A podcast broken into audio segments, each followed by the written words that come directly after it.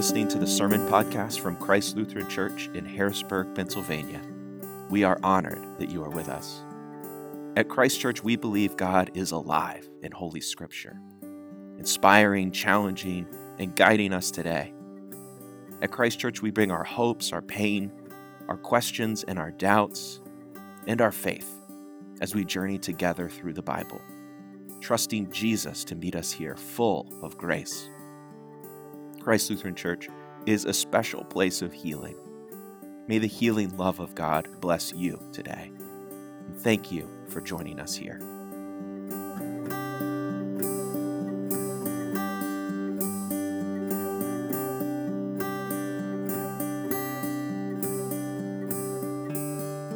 Now, um, before we read our scripture reading, I should have told you this before we hopped up and, and sang about it, but I want to tell you a little bit about the background. So I won't be offended if you take a seat before the reading, but you may stand. It, it won't take long. I just want to set up the scene for you of this sermon series, just, just a moment.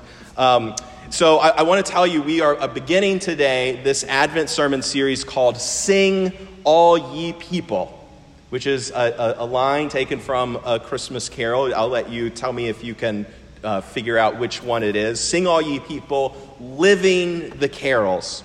So each Sunday through Advent, each Sunday through Advent, we are going to look at some of the so called Christmas carols as a source of hope and inspiration. Now, I set this up in Sunday school, so I'm going to tell everybody now to just um, I know that we are breaking a major liturgical rule to sing some Christmas songs in the season of Advent, but it's serving a purpose because we want to look at the meaning of those Christmas carols. We're going to look at what these hymns are really uh, t- teaching us. We're going to look at them as our source of hope and inspiration.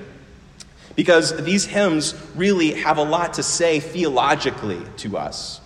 The music of the church, we know, even though it is so beautiful, it's, it's really not there to entertain us.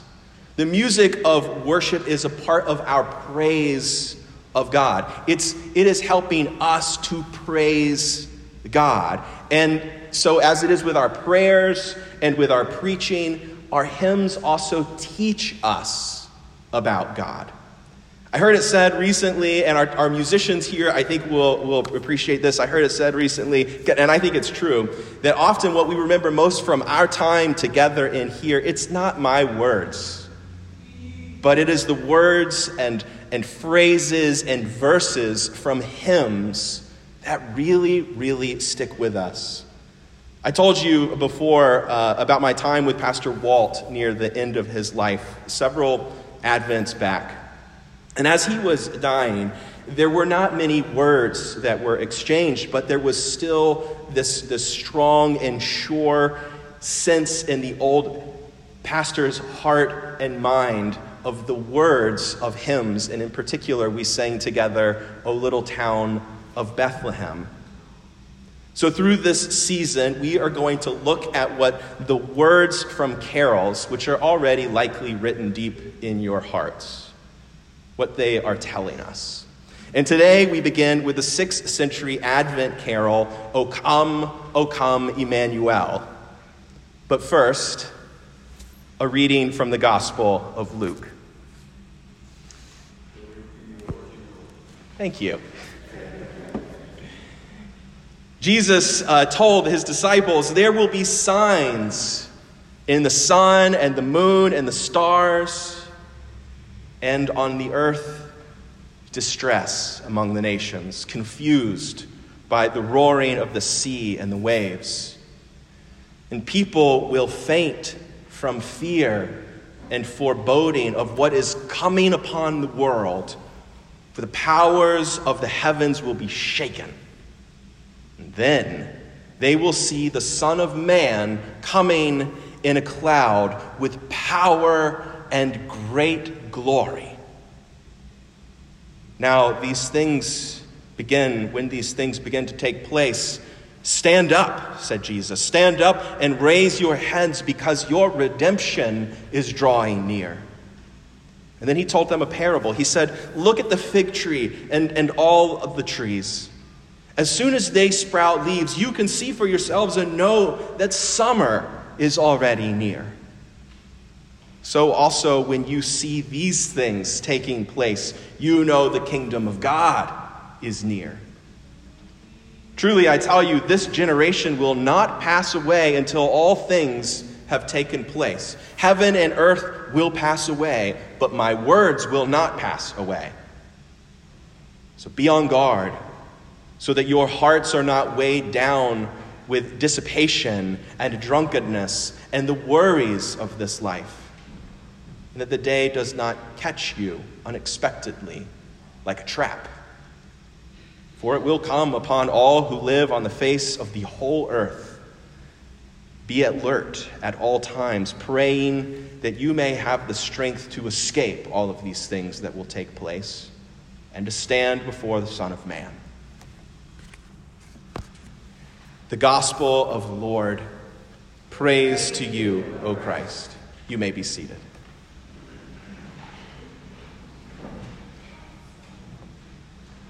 Let us pray. Holy God, in this season of Advent, we wait expectantly and hopefully for your word to be revealed to us anew today. And may the words of my mouth and the meditations of all of our hearts be acceptable and pleasing to you, our strength and our Redeemer. Amen. There will be signs, said Jesus. Signs, he said. Signs in the sun and the moon and the stars, to the great delight of astrologers and astronomers everywhere.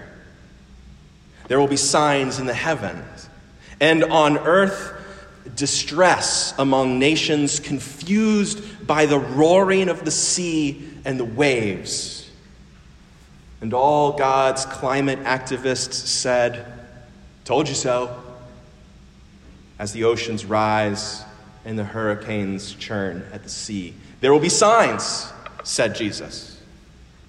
The people will faint from fear and the powers of the heavens will be shaken.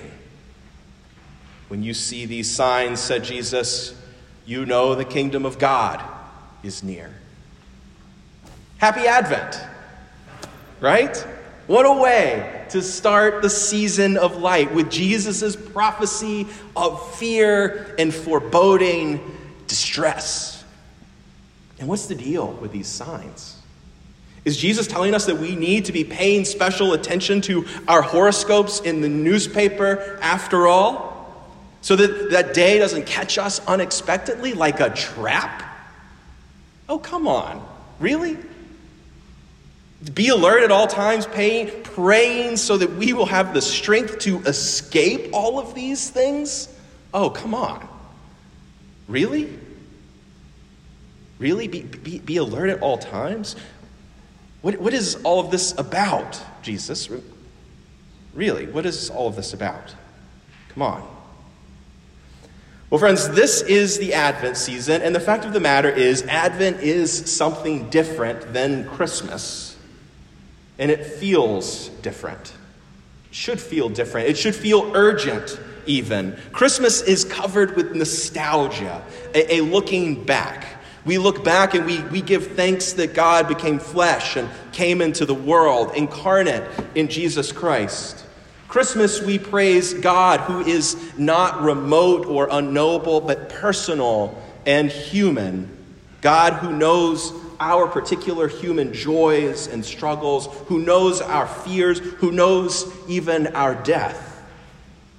As the carol Hark the Herald Angel sings puts it, veiled in flesh the Godhead see.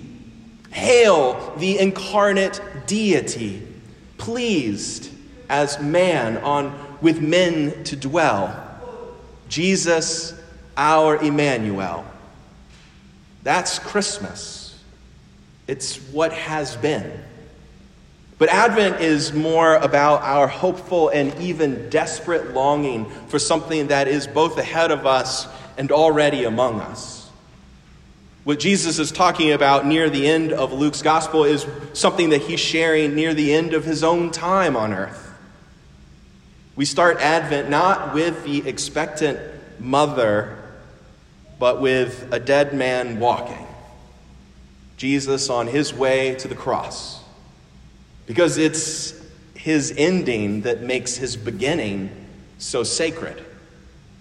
It's his ending that is our beginning, church. It sets us straight on his path, it sets the vision for the church. And there are signs, he said. Signs of what is ahead for us. And that is Advent. It is the tuning of our hearts. It's reestablishing our vision for what will, come, what will come into the world. What, in fact, is already coming into the world, if we can perceive it, and there are signs. James, I met James recently. He's about my age, but I'll tell you, after talking with James, this guy has lived so many lifetimes of hardships. James, he has a good job. He is a faithful Christian. He loves his family. But what he has been through, well, these days, James, he sees the signs all around. He's been to war and back and seen those terrors. Then he got married and he was starting his family, and a pandemic hit. And then, in the midst of that, suddenly his young son died tragically. And as James and his wife were in the darkness of that indescribable pain, his mother died of COVID. Then James told me that it looks like he may be facing the end of his career. And as the strong man told me his stories, just as steady and calmly as I'm talking to you now, I found myself, however, lifting a not so calm, silent prayer to God. Oh, come on! God, give this man a break, O Lord. Enough already. And then James said, You know, with all that I've been through, all that is going on in the world, I just know that these are signs that God is coming. He said, I, I, I think it's the apocalypse. And it may surprise you to hear it from me, church, but I think that James is right. I think it is the apocalypse, especially from where James is standing, with all that he is going through, with his world crashing down, coming apart at the seams. Jesus said people will faint from fear and foreboding of what is coming into the world for the powers of the heavens will be shaken. And doesn't James know it? He has seen the world shake. But you know what? James is not fearing what is coming into the world. He has already witnessed the worst of what the world has to offer. He knows he can handle anything now. James is not fearing the apocalypse. For what is coming? What is coming? Well, then they will see the Son of Man coming in a cloud with great power, great power and glory. From the place of suffering, despair, local apocalypse, my prayer of, oh, come on, was James's prayer of, oh, come. See, James, he's in Advent. He is waiting expectantly, hopefully, and desperately for the heavens to open and Christ to come and to rescue and to heal and to redeem. He is ready for the apocalypse because he knows that it will reveal Jesus. You know, the most recognizable Advent carol is probably O come, O come, Emmanuel. I like to think of it as a carol of the apocalypse. Because you see, apocalypse literally means to uncover, to reveal, like a present. It's wrapped up, you don't know what's there, you take off the wrapping, and it's a gift. In an apocalypse, something that was hidden is disclosed. Jesus teaches us throughout his ministry on earth that the kingdom of God is already at hand. already among us. We just cannot fully see it. But we get glimpses of it, right? We, we get glimpses of the kingdom. We see beauty in the world. We know joy. We've witnessed justice. We have reason to, to praise. Those are all glimpses of the kingdom. But we cannot fully experience it because the kingdom is often covered, it is hidden in the suffering that we also face. The times of fear that we have known, the brokenness, the times when injustice prevailed, and the sin. The kingdom is here, but we can only see so much of it. The Apostle Paul said, For now we see in a mirror dimly, but then we will see face to face. Now I know only in part, then I will know fully. That is apocalypse. The dark becoming light. What is so often mysterious becoming fully known, revealed, disclosed, apocalypse. When Christ comes, he will reveal the kingdom fully among us. And that is what we remember in Advent. We aren't remembering only a beautiful story of baby Jesus. We are remembering that we are a people who join James in praying and today singing for Christ to come and uncover fully his beloved community, his kingdom on earth. And it will be joyous and glorious. We too, I think, can often see the signs what James is feeling today, well, it, it's part of what people have felt since the beginning. I think James is right. It's the apocalypse, but it has been for a very long time. We can't seem to get enough of the beauty and the joy that we've known. We can't get enough of those moments. And we can't seem to escape the fear and the reality of the suffering and you can look to the stars and the moon for signs if you want, but I just look at the newspaper to see the signs. The joy and the hope of, of an innocent celebration of a Christmas parade in Wisconsin.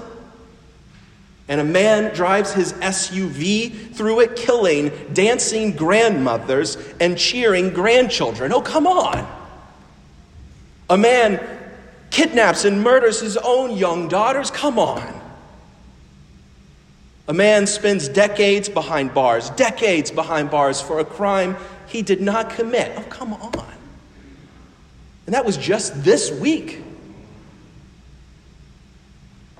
This is a world where so many feel trapped in the dark, captive to sin, stuck despairing one headline after another. And the world desperately needs Advent longs for the apocalypse. And in that world, we, church, are the people of the light. We are the ones who hold the candle of hope, who move people's prayers from, oh, come on, to, oh, come. Who remind those who have seen the world shake that they have an immense strength within them to carry on. O come, O come, Emmanuel, and ransom captive Israel that mourns in lonely exile here until the Son of God appear.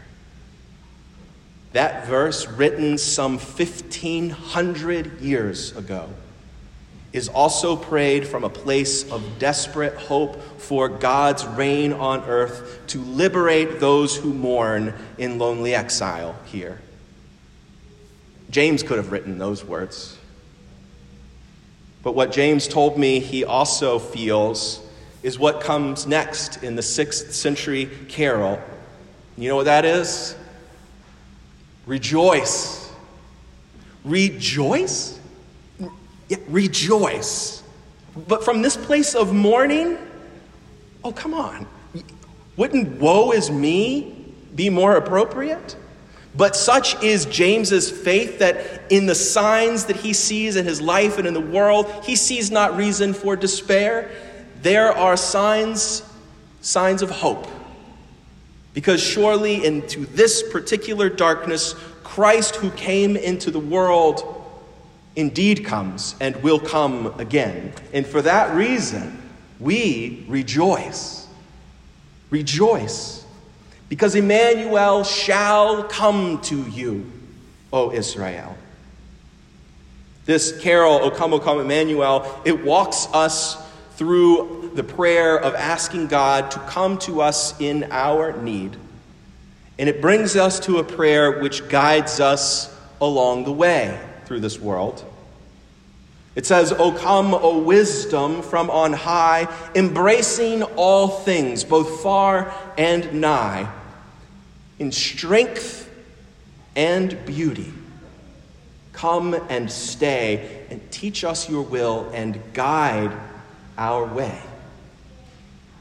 With hope like that, you may feel a bit more like singing, Rejoice.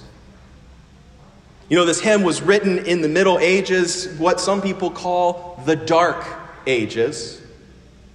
Each verse calls on a different name for God to come to us Emmanuel, which means God with us. Scripture shows us the many ways that God comes to us. As the Hebrew prophet Jeremiah assures us, God promises to come bringing justice and righteousness into the land restoring creation to a place where all will live in safety. Well, then come. Why shouldn't we welcome that apocalypse? Come. Come, O key of David, come and open wide our heavenly home and make safe the way that leads on high and close the path to misery. Oh, come, O King of nations. Come, O cornerstone, and bind in one. refresh the hearts that long for you. Restore the broken. Make us new.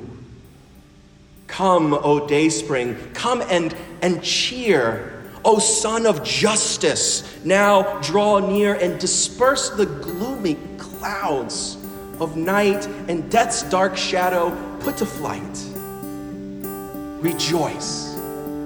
Rejoice, Christ Lutheran Church, rejoice because Emmanuel shall come to you. Amen.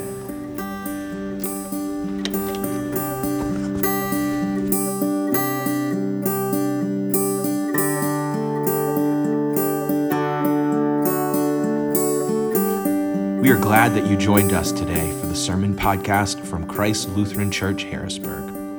We welcome you to visit us in person if you're in the area. Visit our website, christharrisburg.org, to find out more about our church and the free medical clinics we offer here. That's christharrisburg.org. The music at the top and that you hear now is by Shane Ivers. May God be with you until we meet again.